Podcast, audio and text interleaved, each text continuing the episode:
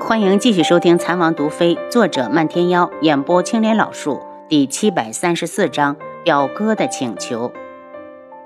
漫天妖人呢？楚清瑶想起上次漫天妖说的话，有些焦急，不知道皇上会不会查到他的身上。虽然独门不怕天穷，他也不想轩辕志夹在中间为难。他昨晚来过了，现在应该在春风阁。听说漫天妖没事，楚清瑶这才放心。稍晚些时候，七杀进来报说陈御史进宫去见皇上，最后面红耳赤的出来，看来皇上是没给他好脸色。轩辕志看向楚清瑶：“阿楚，陈旭宇那边的化验结果出来了没有？出了，和想的一样，孩子不是韩家的。”楚清瑶有些低落，虽然她不喜欢陈旭宇，心里还是很希望他怀的是清风表哥的孩子。他看得出来，清风表哥很在乎陈旭宇，不知道他听到结果后会有多难过。轩辕志拥住他，早就在意料之中，你也不用那么多想。陈旭宇走了那么久，回来就有了身孕。韩清风要是长脑子，就能想得到。楚清瑶叹了口气，不是韩清风想不到，是他在乎，所以愿意包容。你真不打算告诉老夫人？轩辕志问他：“这种事情能瞒着韩家，总归不好。”我。楚清瑶为难起来。按理这种事情是必须要告诉外祖的。就算清风表哥愿意替别人养孩子，韩家其他人还不愿意呢。过了一会儿，他才道：“还是不说了，只告诉他自己。至于清风表哥怎么选，还要看他自己。”轩辕志看了他一眼，没再说话。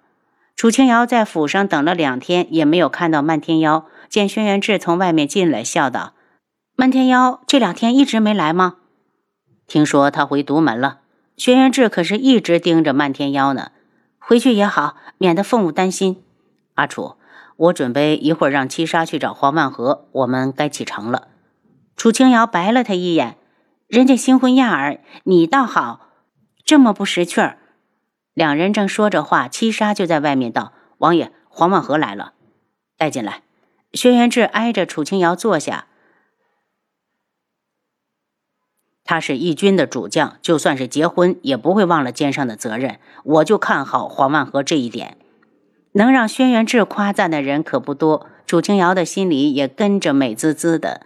黄万和进来给两人请安后，便道：“主帅、王爷，我想这两日就动身回去，军中不可一日没有主将。本王同你一起走。”轩辕志道：“你带余牙吗？”楚清瑶问。黄万和脸一红，他自然想带，可怕余牙舍不得他娘，他犹豫道：“这事儿我还没和余牙商量。如果这事儿我来说。”楚清瑶道：“他既然已经成了你的妻子，就应该夫唱妇随。于夫人那边，我让人去问问，如果她放心不下余牙，可以跟我一起去昆仑镜。”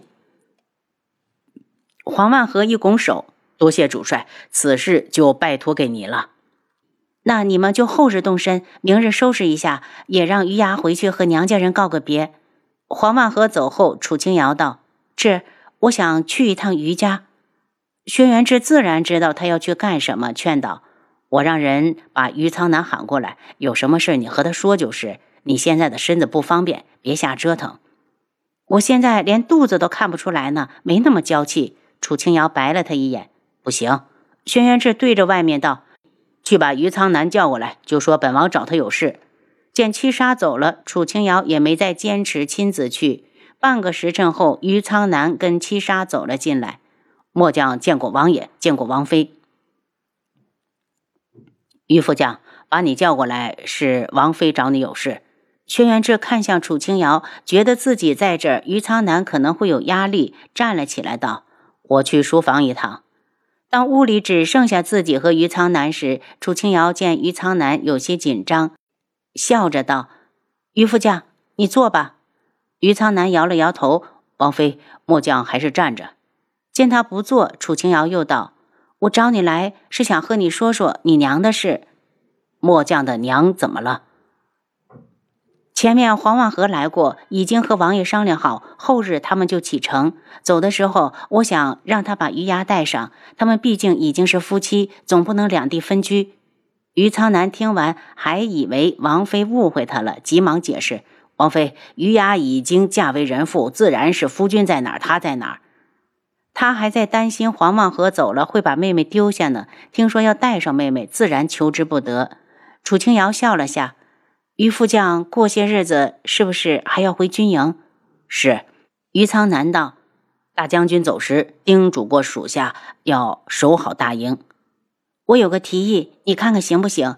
让于牙先跟着黄将军过去。至于你娘，能不能让她过些日子和我们一起去昆仑镜？到了那边有于牙照顾着，你在军营中也不用挂心。”于苍南还不知道轩辕志要走，此时一脸惊讶：“王妃。”你们要去昆仑镜，那以后还回来吗？皇上同意了吗？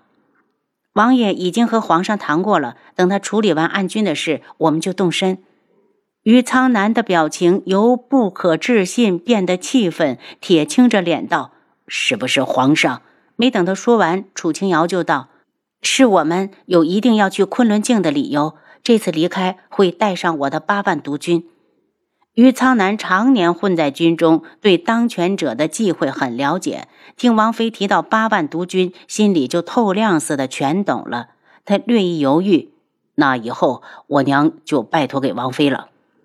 听他答应，楚清瑶道：“有余牙和黄将军在，我保证于夫人不会受一点苦。以后你若是换房休息，就直接去昆仑镜看他们。”事情定下来之后，第三日，黄万和就带着余牙跟着轩辕志一同上路。因为知道过些日子就能见到娘，余牙只当自己这次去远游了。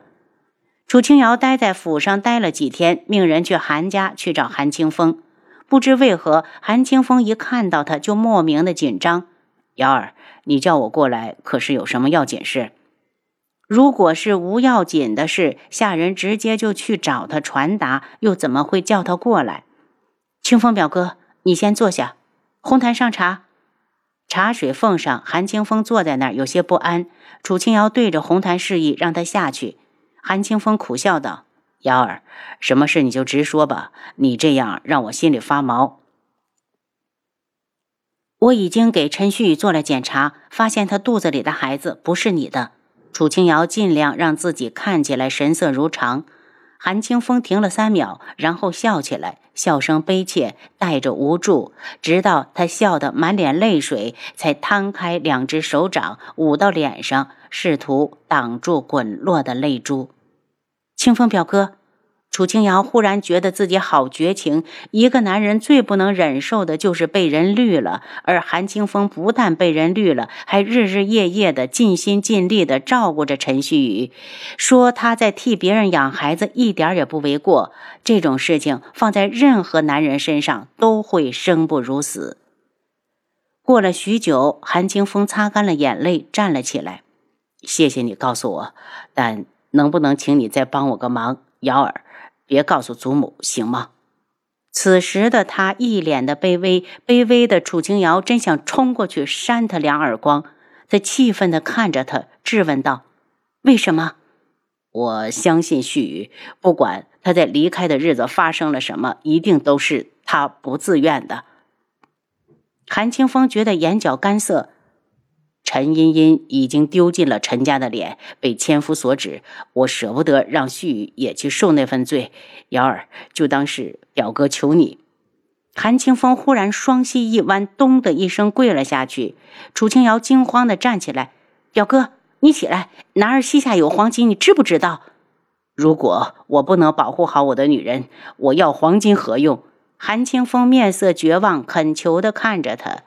楚清瑶眼前恍若回到了从前，她第一次看到韩清风，他潇洒俊逸的样子在他的脑子里回放。可转眼他就变成了这样，为了一个女人爱的这么卑微，连男人的尊严都可以放弃。清风表哥，陈旭宇是你的妻，这件事情你自己做决定吧，我只是个外人。多谢。韩清风站起来，失魂落魄的转身，如同没了灵魂般向外走去。楚清瑶知道这个男人这辈子已经爱惨了陈旭宇，真希望陈旭宇能够改过自新，从此以后好好的和他过日子，别再让他失望。他一个人坐在屋里，有些伤神。这件事不告诉外祖，不知道他老人家会不会怪罪。好在他过些日子就要去昆仑镜了。直到红檀进来告诉他，青乙和七绝抱着孩子来看他，他才惊觉今日是青乙满月的日子。他惊喜的道：“青乙在哪呢？快让他把孩子抱进来，给我看看。”他话音刚落，七绝就抱着孩子陪着青乙走进来。青乙进屋，刚要请安，楚青瑶已经走到他的身边，拉住他的手道：“怎么才满月就出来了？也不知道多歇歇。”姐姐。我已经养好了。青姨从七绝的手上接过孩子，抱给他看。姐姐，你看，长得不少了。楚清瑶一脸的笑意，刚要细看，就听外面有人大喝一声：“什么人？退下，退下！本太子来找阿优。”楚清瑶一听这声音，就知道来人正是无双。